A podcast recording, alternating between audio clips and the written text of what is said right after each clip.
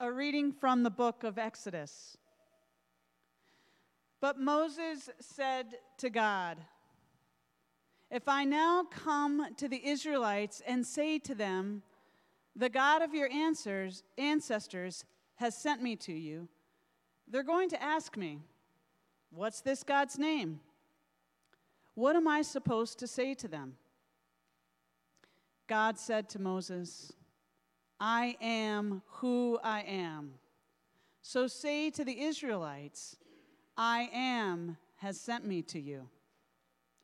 God continued, Say to the Israelites, the Lord, the God of your ancestors, Abraham's God, Isaac's God, and Jacob's God, has sent me to you. This is my name forever. This is how all generations will remember me.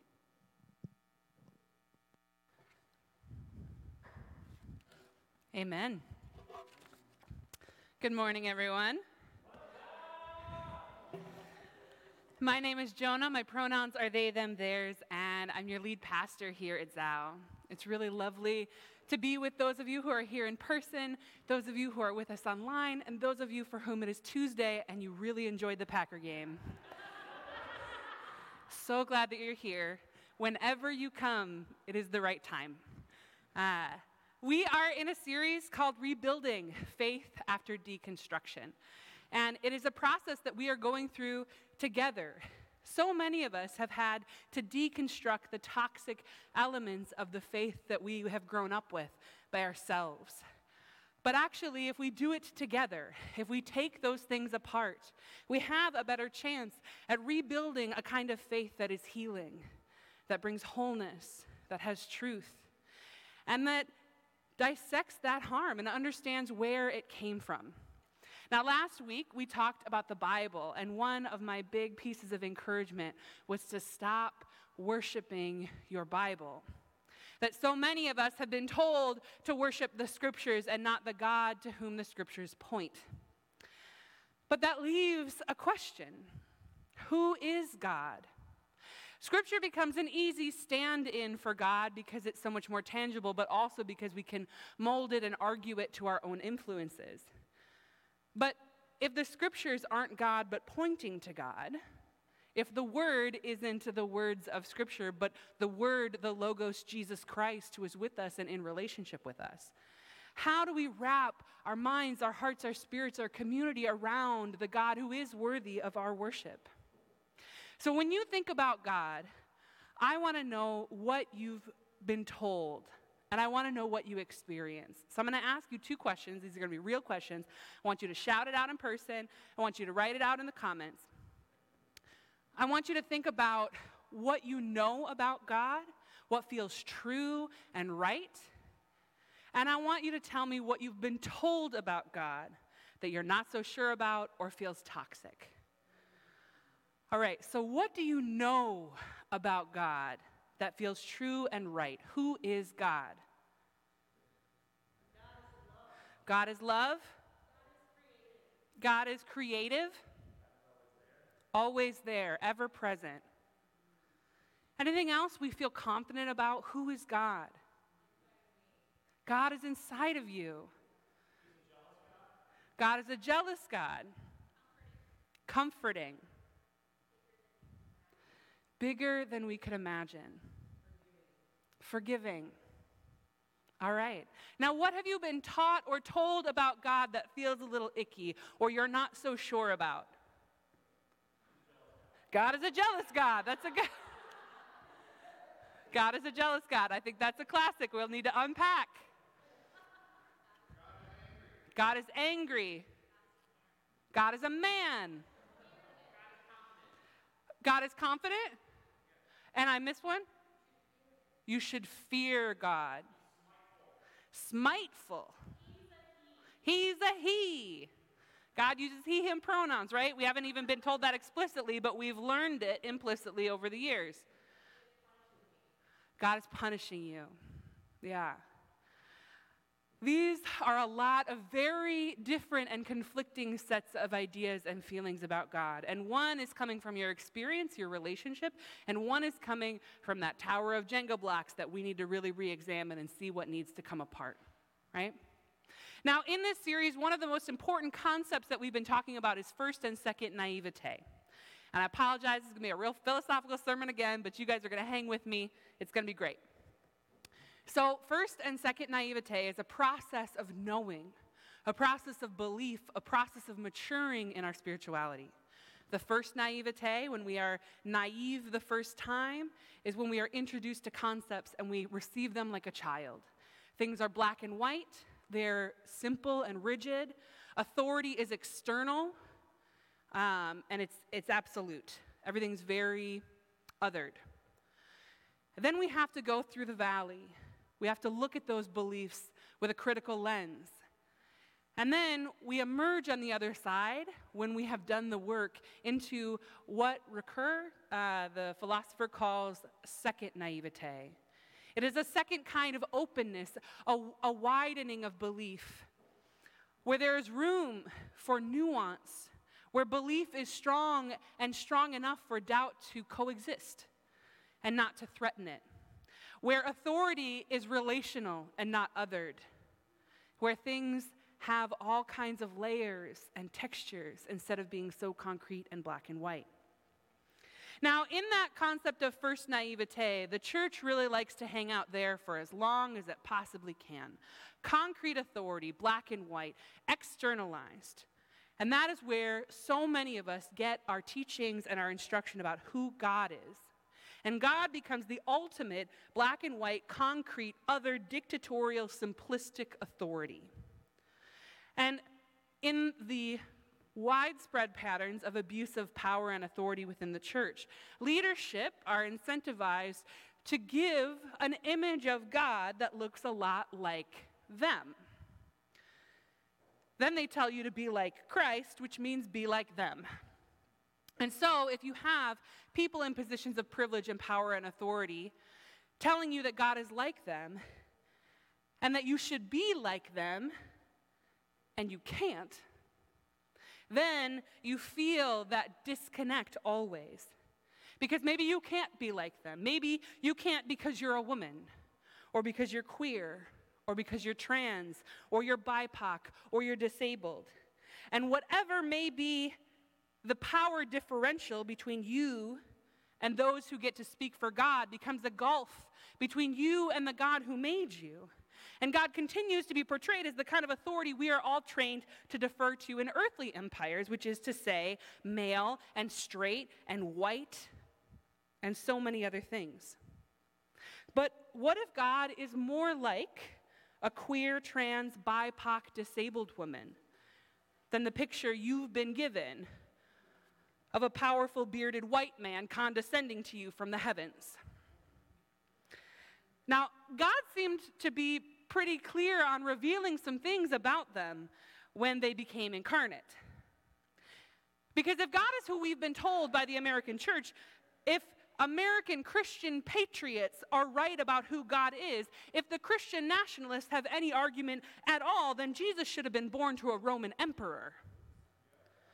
But instead, he was born to an unmarried teenage Jewish girl in rural occupied Palestine.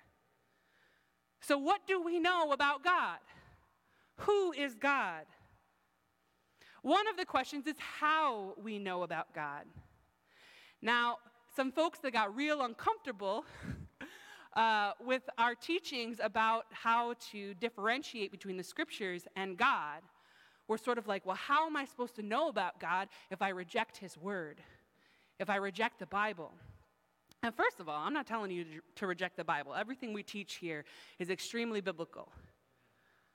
But second of all, if we were getting these ideas from the Bible, our God, our picture of God, would look a lot more like an unwed teenage Jewish girl in rural occupied Palestine than like a Roman emperor.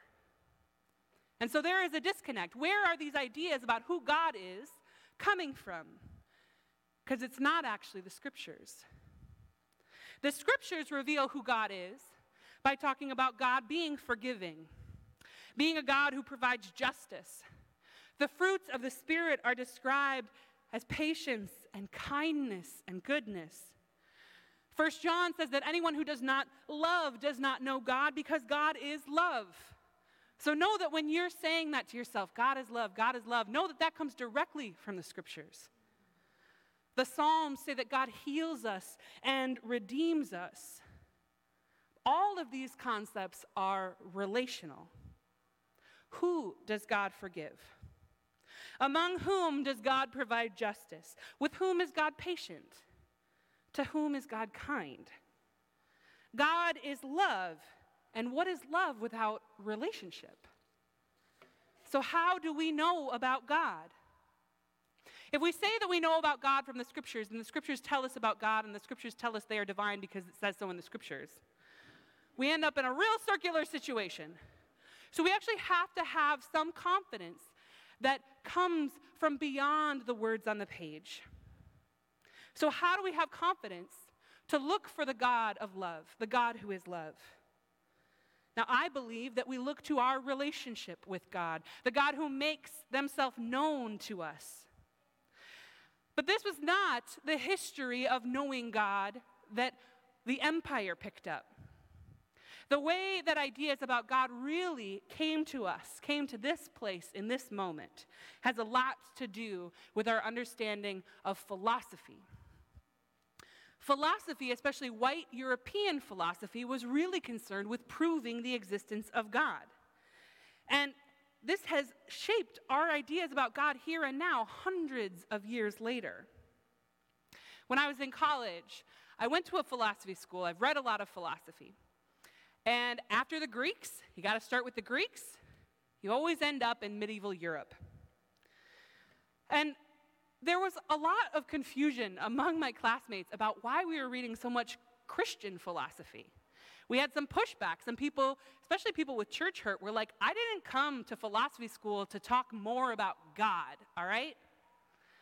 And our professors were like, listen, this was what philosophy in that time and place was about. Because the philosophical understandings, all of that work took place within the hierarchies of the dominant church. So everything post Greek that we were reading that was European was Christian. And, and to understand what has come since in both the Christian and non Christian worlds of philosophy and so many other things, including the church, you have to understand that part. So here we are reading Thomas Aquinas, who is, in addition to like proving the existence of God, entering into a very serious debate about how many angels could dance on the head of a pin. And truly, that sounds like a play on like how many cherubs does it take to screw in a light bulb? But like that was the state of philosophy at the time. These were the questions that were seriously considered.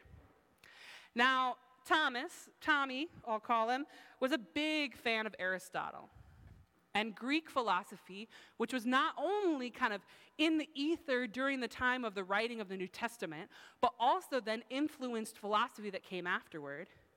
Aristotle was a big part, right? So, Aristotle wrote about perfection. What is the nature of perfection? And like obviously God is perfect, right? That's something that we're told to take for granted. So God is perfect. Aristotle is writing about perfection. Aristotle says perfection can never change because you can't become more perfect.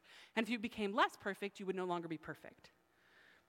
Obviously, Aristotle has never met Beyonce if he thinks that no one can become more perfect than perfect.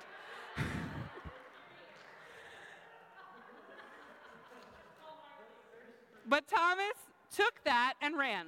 All right? So Tommy is thinking, okay, God is perfect. Aristotle says perfection can never change. All right, perfection cannot be impacted, affected, or changed by anything. Full stop. So Tom gives us an example. He's like, okay, so there's a dog and a pillar. Again, just to remind you where you are in history, if you've, if you've gotten misplaced, we're thinking pillars. All right, so there's a dog and a pillar. And Tom is, is kind of comparing and contrasting their nature. Now, if the pillar vanished, the dog would notice and therefore be impacted by it and therefore change. But if the dog and the pillar are there and the dog wanders off, the pillar is unchanged, does not notice, does not care, is not impacted. Therefore, according to Thomas Aquinas, one of the most prominent and impactful philosophers of this time that is still affecting the way we think about God now, God is more like a stone pillar than a living dog. Because God cannot be changed because God is perfect. And if you follow pure logical reasoning, you can understand how he got there. But that leaves us with a God who is perfect, unchanging, whole, complete, uncorruptible, which many of us have been told, but also cold, uncaring, ineffective, and not very perceptive, and like actually dead inside, or at least not alive. And honestly, this goes against everything in Scripture. It goes against everything I've ever experienced of God, especially everything I've experienced of God in the person and life and teachings and death and resurrection of Jesus Christ. And these ideas have deeply influenced our church's teachings. So, how do we reclaim our understanding of God? If the image we have of a cold, distant, uncaring God a God who is so perfect that he can't be bothered with us, but yet somehow is angry and judging us and evaluating our every move. That's where the logic part of the philosophy breaks down. How, how do we find our way back to the God who is? We can lay down those ideas, those ideas about our human understanding of perfection as leading us to a pillar to an unfeeling pillar, we have to lay that down. That Jenga block isn't going to hold up. We've got to lay that down. So, how do we find an understanding in its place? Who is God, if not this cold, unfeeling perfection beyond our reach? We have to start somewhere else. And the God who is Jesus, the God who reveals themselves through the scriptures, the God who reveals themselves through creation, that God is relational. That God is not a pillar. Everything we know about God is that God is with us. But God is with God's self. This is where we get the ideas of the Trinity God, Jesus, Holy Spirit. That is no isolated pillar. That is a God of perfection in relationship. And that's actually something we really claim as central about who God is, is the Trinity. And if nothing else, we claim the, the divinity of Jesus. Here at Zao, we start with Jesus, right? We are Jesus rooted, justice centered, radically inclusive. So if we want to know who God is, we start with Jesus. Now, Jesus, who is God who came to be with us, who took on flesh, doesn't sound like he's just not impacted by anything because he's so above it, right? Jesus ate with people, cried with people, prayed with people, healed people. Our entire understanding of Jesus is one who takes on risk to be impacted by us, including into the cross. The wounding, the torture, of failed relationship, the abuse of a police state and a public execution. That does not sound like a God whose perfection lies in being unattached or so above us. God is nothing like the pillar. Because everything we know about relationality, we know from love. It takes vulnerability to be truly affected by another. So, our God not only is changeable because we can impact them, vulnerable because that impact might not always feel good. Our God is relational. And that is so different from what we've been taught. We've somehow been taught that our God is above us and condescending to us and and so beyond change. And we've been taught that we can screw up at any moment, that we will make God angry, and that God will reject us or harm us. But where does that come from? Because it's not coming from Jesus, and it's not coming from the scriptures. The scriptures describe a God who actually like gets into it and is like, "Hey, this is my plan." And Moses is like, uh, "I don't like that plan. What if we did a different thing?" And God's like, "This is my plan. What if you found one good person? One good person." And God changes God's mind. God is in relationship, and the scriptures attest to that over and over again. The scriptures are a collection of our relationship to one another as we seek after God, our accounting of our relationship with God. And at the heart of relationship is vulnerability. And so, you may have been taught that God was powerful. What if the first thing that you t- were taught was that God is vulnerable? You may have been taught that God is unchangeable? What if the first thing you were taught was that God is relational? That God is with us? Well, if we want to begin with the scriptures to understand who God is, then God has something to say for God's self. In Exodus, this is where we were reading from today, Exodus chapter 3. God is talking to Moses. And Moses is like, You want me to do a big thing, all right? And I, I got to come in with a little bit of, you know, credentials. So when I come in and tell them that God is, is telling me to do this, what God am I supposed to say? Who, who, who do you say that you are? And, and so God is put in a, in a position to claim a name for the first time in Scripture. So God names God's self and says, Yahweh. And our best understanding of that in English is a phrase that's often translated in the scriptures I am who I am. I am who I am. Now, that sounds somewhat final, right? That sounds somewhat pillory. I am who I am. Maybe it's Popeye. I am what I am. But it, it seems kind of like, yeah, I am what I am. What are you going to do about it? Right? And that fits with this idea that we have of this unchanging, un, impenetrable, non vulnerable God. But we, we have understood this in English in this extremely limited way. Because if you go to the Greek, and you can do this, you can Google this. You can go to Strong's Greek, that's like the most respected kind of resource on, uh, on kind of basic Greek translation, most widely used. And Strong's Greek's definition of I am, that first part of the phrase, and the last, is to fall out, which I think is really great, to come to pass, become, or be. So we could say that this is I happen that I happen. It is a much more active verb. We could translate it as I become who I become.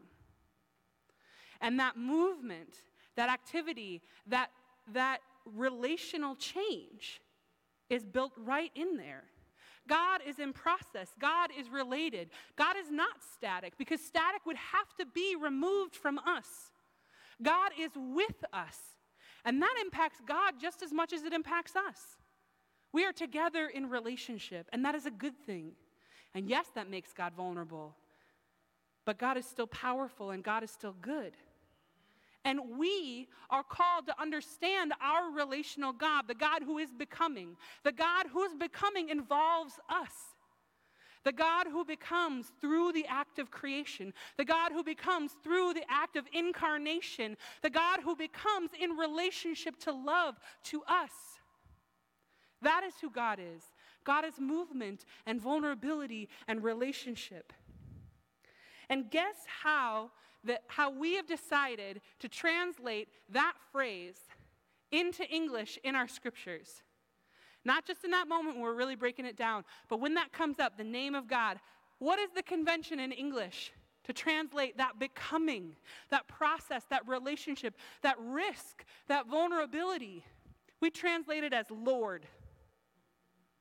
We translate it as Lord, which is our word from white feudal Europe for a man who has power over others. We have made God small. We have made God simple. We have turned God into a pillar. And sure, we've knelt down before that pillar. But we've missed the God of love who is with us. We miss the God of love who is in process with us. We've missed the God of love who is right here, ready to be impacted by our love, ready to co create with us, ready to be a part of something that we've been invited to something divine, something holy, something perfect, something that moves. Our God is bigger and better than what you've been told. Our God is smaller and more intimate than what you've been told. Our God is perfect and becoming. Our God is strong and vulnerable. Our God is in relationship to you. Our God is love. And you know who love is. Don't let them lie to you anymore. Will you pray with me? God, who is love, God, who is patient and kind, God, who is forgiving and just. God, we thank you for your revelation to us of who you are. And we pray that we could sort through with wisdom what is true from what is empire. God, we pray that your scriptures would point us to you. We pray that that you would point us to you through your creation, including one another. And God, I pray that our trust would be in the love that binds us all together, the love that is the breath in our lungs animating us, the love that is the heart of your divinity and of all creation. God, let us lay down those, those things that do not serve us anymore these metaphors and analogies that take us deeper into our own human logic, but further and further from the truth of your relational love. But God, please show up with us, be with us. Help us to feel who you are, even if we have to take apart what we think we know. Amen.